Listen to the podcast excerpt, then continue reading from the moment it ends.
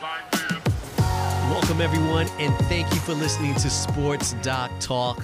All sports, all orthopedics, all the time. I'm Will Sanchez along with Dr. Grant Garcia. He's your orthopedic surgeon and sports medicine specialist. Check him out at grantgarciamd.com.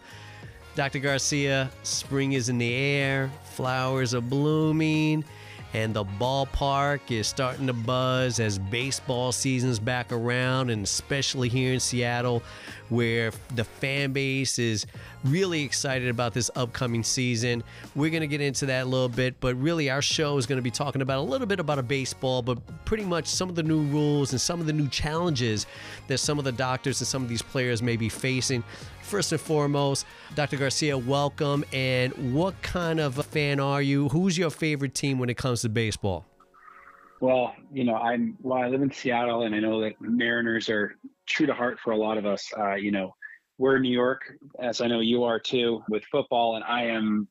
My dad grew up being a Yankees fan, and my grandfather. My dad always told my sister. She said, "I hope you bring home someone that's a Yankees fan." That's what she told to her. So we are Yankees fans, so I root for the Yankees for the most part. So how how unusual it is that we're both Giants fans, we're both Yankee fans. So let's go Yankees. Let's get ready to go. I've already got my ticket for one of the games when they come out here. I believe it's in May. I think they're coming out here really early this Oh, year. okay. So uh, I've got one of my tickets already uh, for for the family because we have to at least show up to one of the games. So we're really excited. And what's really exciting about this year is that it's probably the most excited I've been about a season that doesn't include wins and losses for the team I love, but for the overall game right?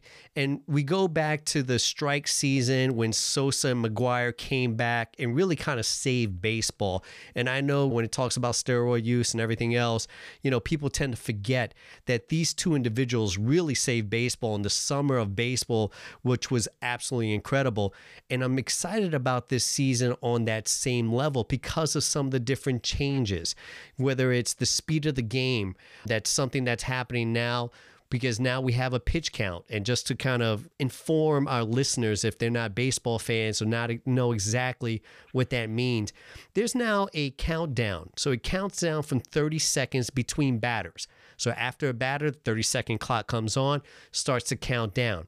In between pit, uh, pitches to that batter, it will be 15 seconds with nobody on and 20 seconds if there's a base runner.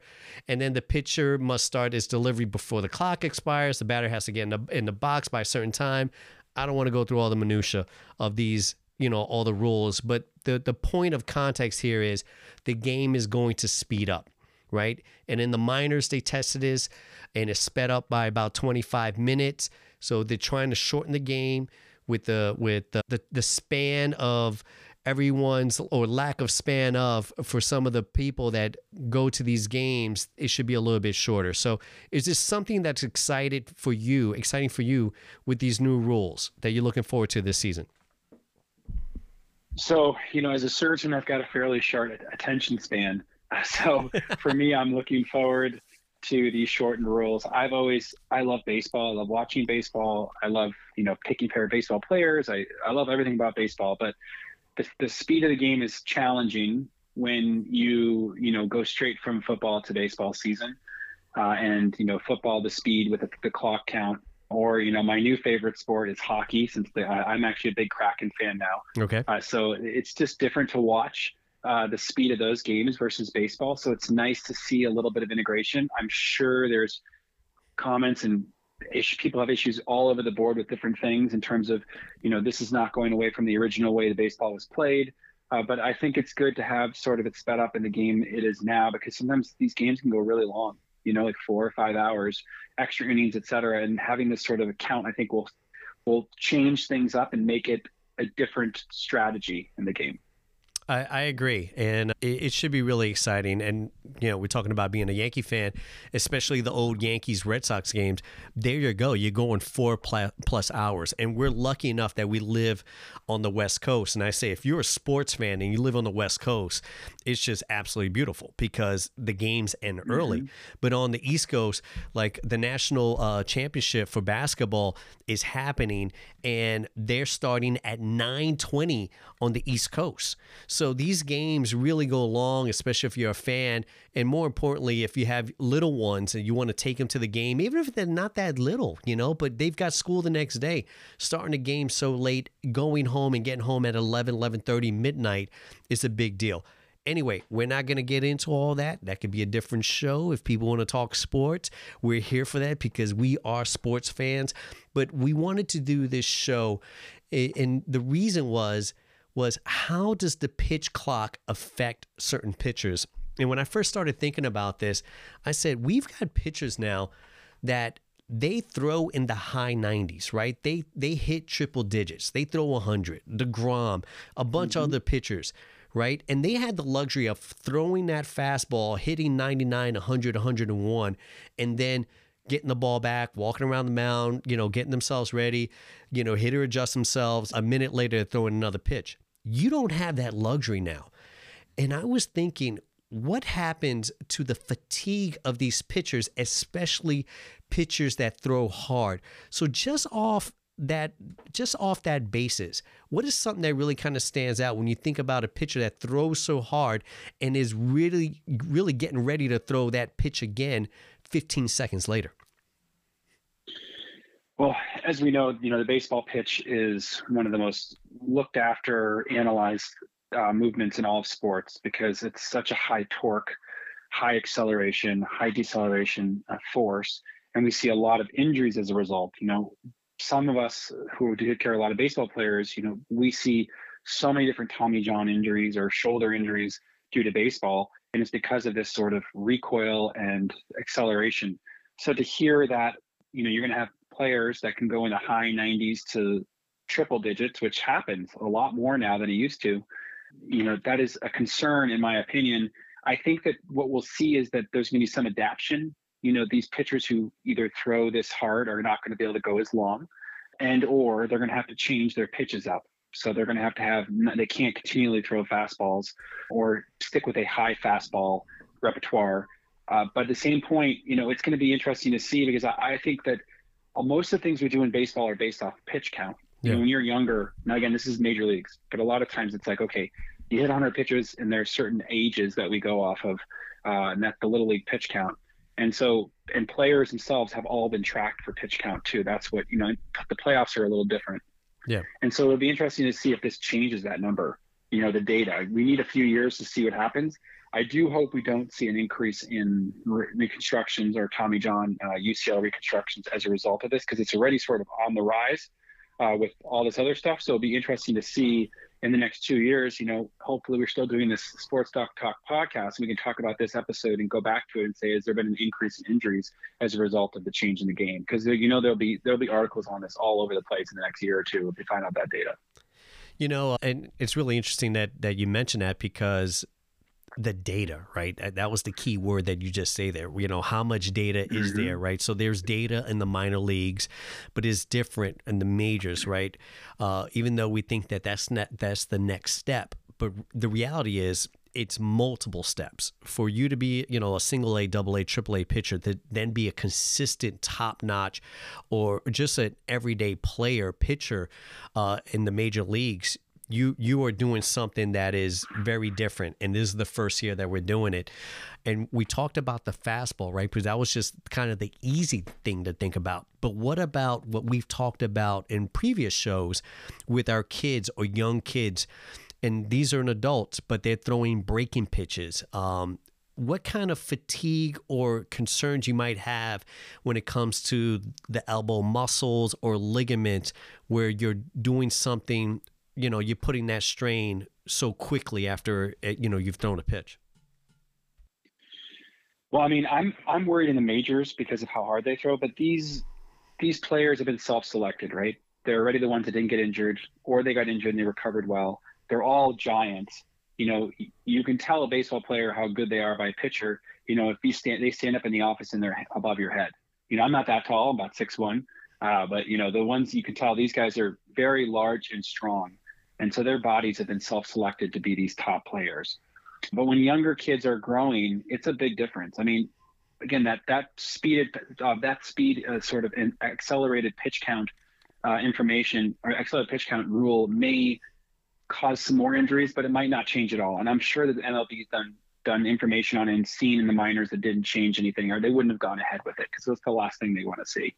But for little kids, this is concerning to me because until your growth plates close, and for an adult male, can be between 16, uh, around 16 years old, but it can be a little bit older. If you throw too hard, you can actually change the rotation of your shoulder, which can be something that's a little bit concerning. You can have sort of growth plate disturbances and for younger kids, I mean, I see, I've seen kids now with Tommy John injuries at 13, 11, 12, and we never used to see those. And we're seeing a lot more at 15 as a result of pitching. And so now you have a, now you have this plus a faster count, and they have to more, move more rapidly.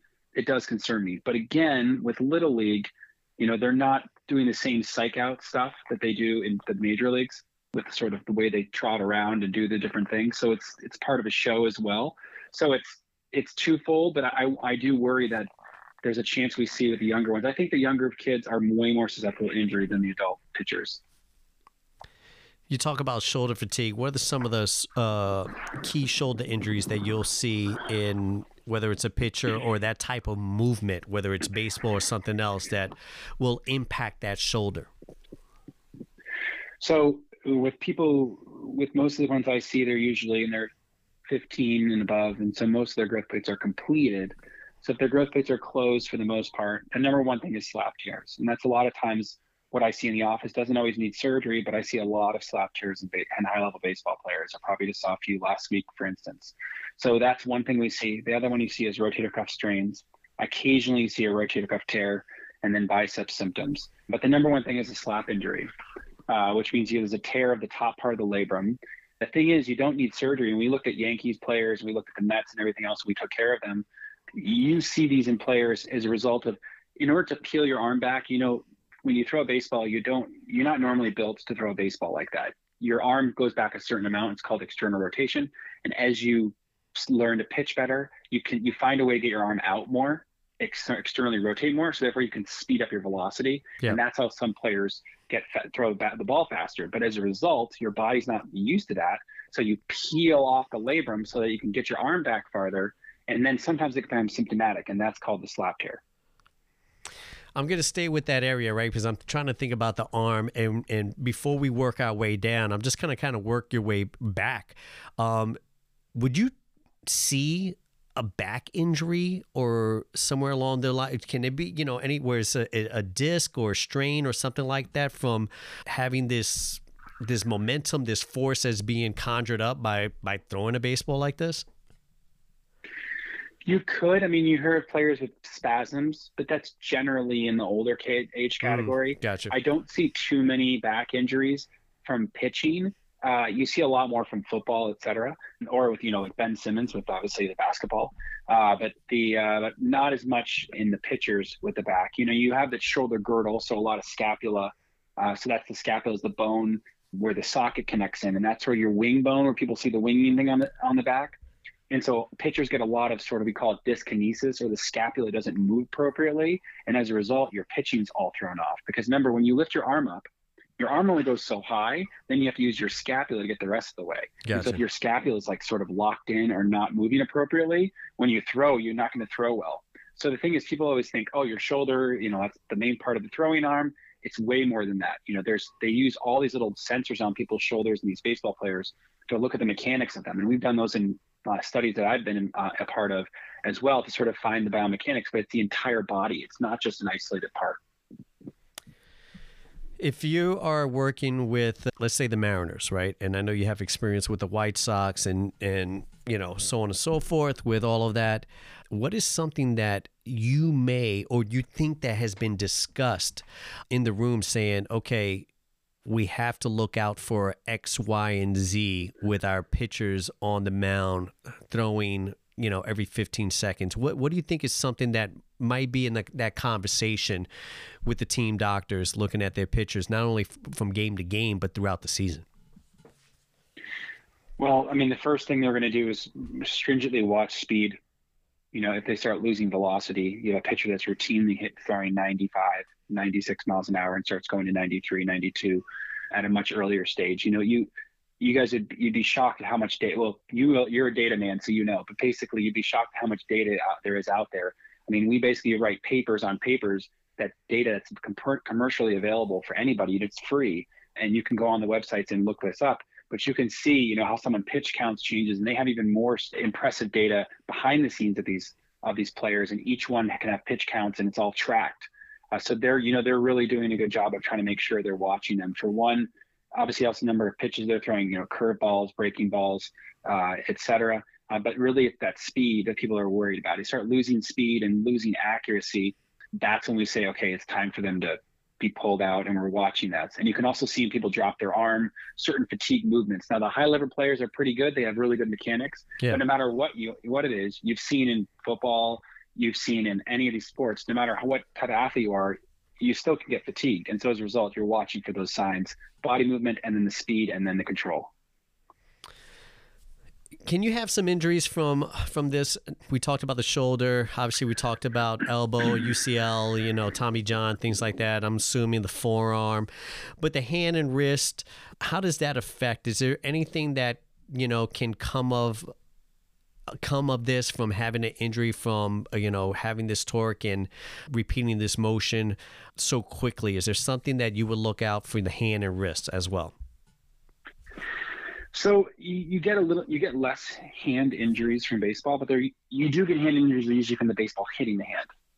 So you know yeah. someone gets grabs tries to grab the ball or jams their finger or breaks their finger or sliding you know uh, into uh, the plate so that's usually where the hand injuries come from. There's less injuries because again, most of the torque you're generating is actually in your elbow, which is why the elbow is so focal. It's also focal because it's the most devastating of all the injuries for pitchers. And pitchers are essentially the quarterback of the team. And so when a pitcher goes down, it's a big deal.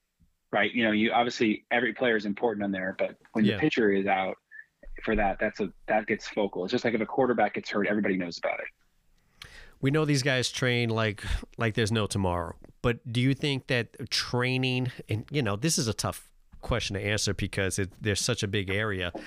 But do you think training is going to change? There, do you think there's going to be anything that uh, doctors start to do with maybe their pitchers or pre- preventative training to help reduce injuries or in order for you to withstand the rigors of such a long season? Oh, you you can believe it. I bet they've been doing it already. You know, everyone's looking for the edge. Every single Major League Baseball, whenever you work with a company, so we talked about this on the napkin innovation episode we had two, uh, two or three, three, two months ago or so. Yeah. But basically, you know, when we see new new technology, the very first thing the technology tells us is we've already we've already have it in all the Major League Baseball centers, and so they always show the new technology to these guys, get them on board, to use it to see if it works with their athletes for the most part, as long as it's safe.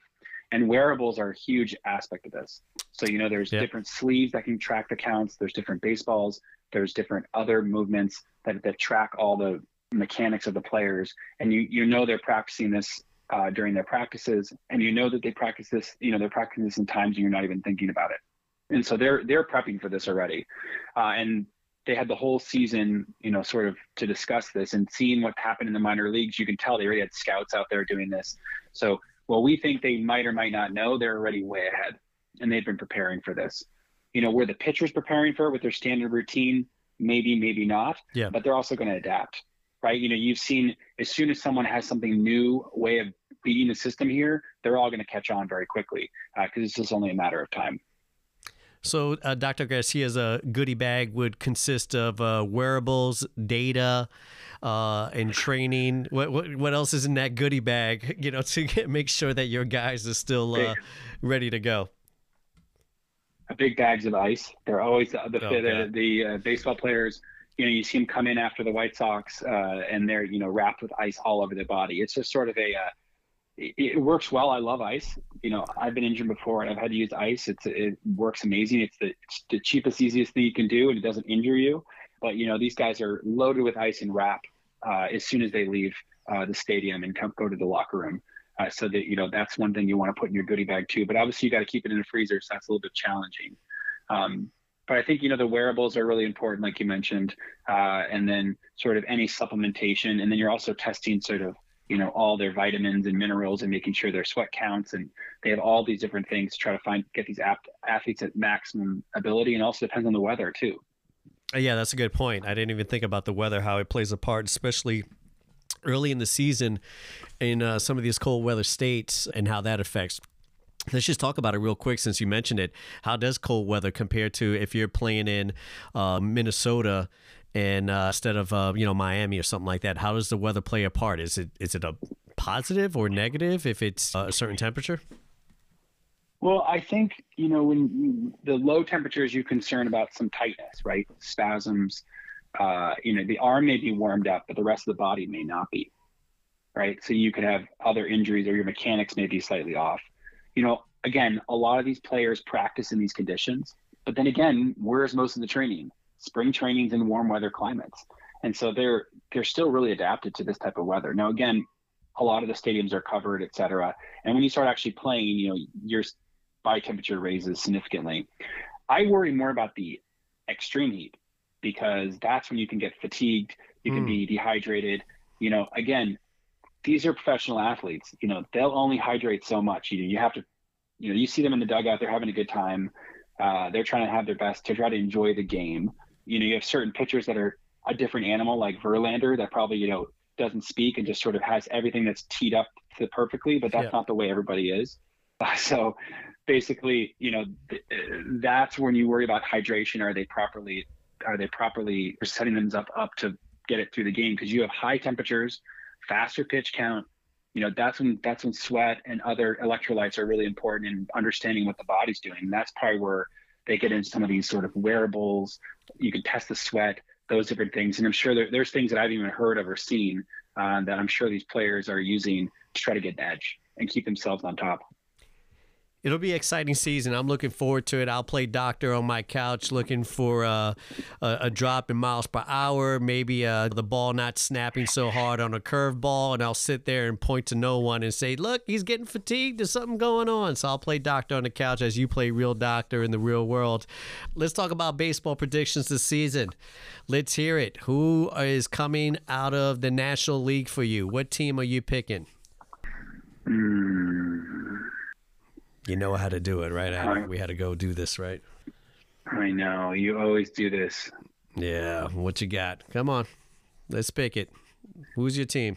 I'd say, you know, I don't know. Maybe I would say Houston. All right. So Houston's an American League, but we'll take Houston, right? So you think Houston will be back in the World Series and about the National League? Who do you think? Let's see. I'm thinking Dodgers. All right. That's a good one. All right. I I'm gonna go with the Braves, even though I think San Diego is gonna give uh, play really well. I would love to say the Yankees, but I still think that the Astros have a slightly better team. But we'll see. There's so much baseball, and these obviously predictions sure to go wrong. So please don't hold us to it, or not do do so. We'll talk about it. And you know what? I'm I forgot. There's one more thing before we go and I just wanted to bring oh. it up. All right, here we go. Since we're in Seattle and we're uh, we're in Mariner country, we're gonna do a little trivia. And if the Mariners want to be successful this year, they're gonna be led by their skipper Scott Servais. Who was the last American League Manager of the Year for the Mariners? Can you pick who that coach was? Lou Piniella. Lou Piniella won it in 1999 and 2001. He's the only American League Manager of the Year for the Seattle Mariners. That answer is correct.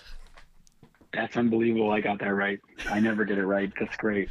that is wonderful. I wanted to tie it into some Yankee way also. I know the Seattle Mariners fans will say, What are you talking about? Yeah, yeah Lou Piniella was in New York Yankee. He played for the Yankees. Mm-hmm. But, you know, we don't get everybody's uh, feathers ruffled. Listen, thank you for taking a little bit of time so we could talk about the show, talk a little baseball, and more importantly, talk about some of the things that all of us are going to be looking forward to because there's so many new rules, so many different changes, whether it's uh, banning the shift and, you know, getting in the box right away with the, the pitch uh, clock and runner on second base and so many different rules. We're really excited about this season. I hope everyone gets out to the ballpark with your friends and family, have a good uh, good time, get your uh, peanuts, cracker jacks, and you know get your uh, cold beverage and try to have some fun this summer. To me, baseball is a sign that summer is around the corner and it's almost here. So we get some blue skies, some nice sun rays, and spend a lot of time outdoors. So I hope you're excited about summer as I am, Dr. Garcia. I'm very excited about summer. Excited about the uh, the new season.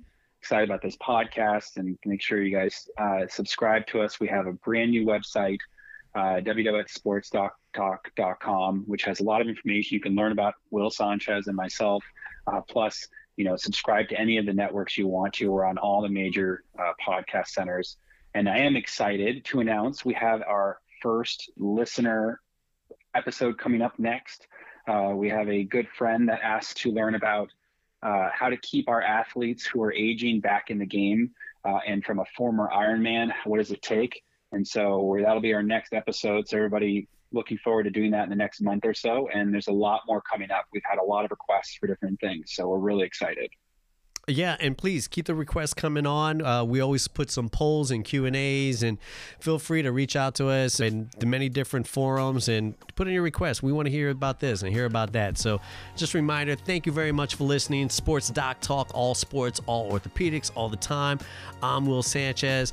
That's Dr. Grant Garcia. Check him out, GrantGarciaMD.com. He's our orthopedic surgeon and sports medicine specialist. Thank you for listening to the show. Dr. Garcia, thank you for being with us and taking some time today. Thank you for having me. Take care.